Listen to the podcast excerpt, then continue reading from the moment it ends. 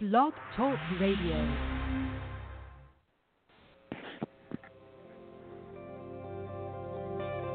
Welcome to Talk Business with Howard, where CEOs, presidents, and business owners go for practical advice and creative solutions to help business flow.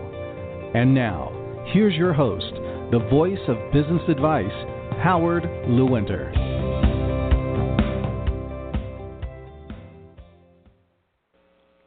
Hello, and welcome to Talk Business with Howard. I am Howard Lewinter, and I am always ready to talk business. Are you?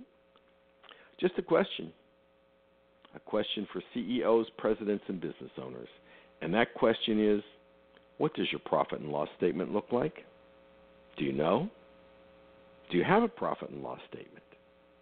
If you were a big corporate person and not an entrepreneurial family-type business, sole proprietor maybe, if you were that in that corporate structure, you would know exactly what the numbers look like. You would live by those numbers. You would have goals. You would be expected to meet those goals. You would be expected to meet those margins, those profit margins. You would expect to sell so much of your product or do business in a certain way, and your profit and loss statement would become extremely important. And every quarter when it came out, you would be nervous. And this is the funny thing about profit and loss statements and the difference between a corporate business and a family entrepreneurial type business. If you're in the big corporate world and you don't quite reach your goals, it's a terrible thing. Your job's on the line. But let's say that in the family-run business you were expected to have a good year, and we will just say that you made a good living and you were going to make $1 million this year in profit. But you got your numbers, and you only made $850,000. You look at it and you go, oh, not a bad year. It's a living. But if you didn't meet your numbers in the corporate world, you would be in danger of being fired. Profit and loss statements are important. They're important for a lot of reasons. Of course, you want to know if you're making money. And profit and loss statements, depending upon your business, should either be done quarterly or monthly, depending upon the type of business you have. And it might take one or two quarters to actually see the accurate results. As time goes on, you'll see more accurate results, and you'll know what is working and what's not working. Because if you don't know the numbers, if you're not looking at your profit and loss statement, if you're not studying it, how do you know if you're making money? How do you know where the weakness is in your business?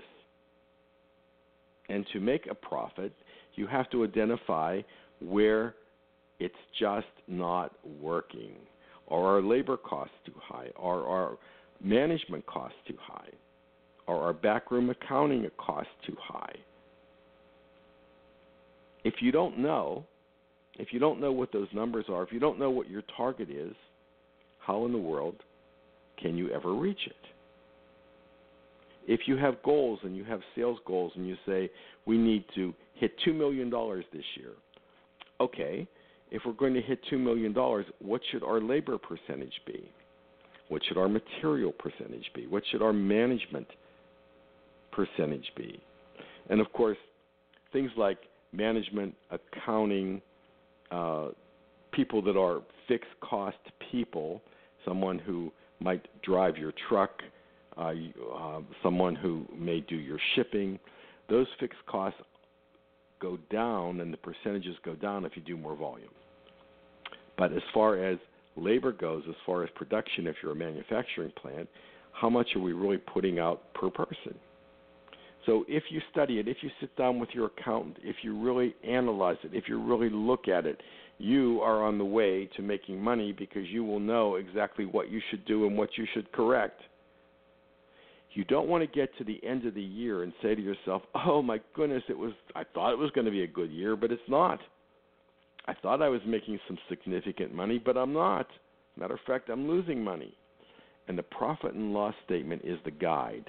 The profit and loss statement is your report card. When you were in school, maybe you were an A student or a B student. Interestingly enough, Most very successful business people were not A or B students. Sometimes they were C students because they weren't really interested in school. But as business owners, they are in the A-plus range. You want to get a good report card. You want to feel good about it.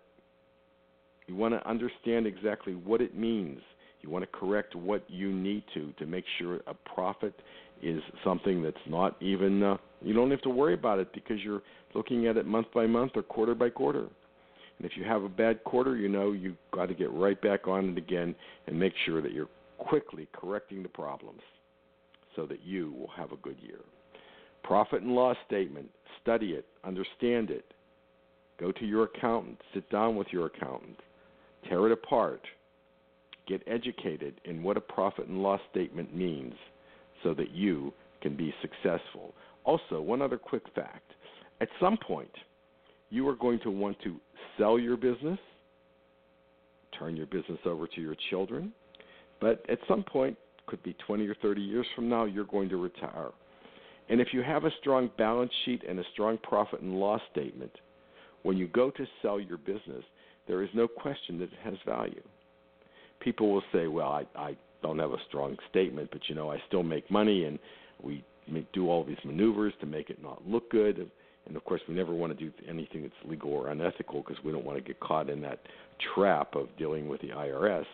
But if we have a strong profit and loss statement, we have the right to ask for a great selling price. And at some point, you may want to do that. And, again, you may not. But you want to be prepared. You always want to be prepared to sell your business. You may never sell it. But if you are prepared to sell your business, if you've got strong P&Ls and balance sheets, then you've got that opportunity someday to cash in. This is Howard Lewinter, and, of course, I always look forward to talking business with you.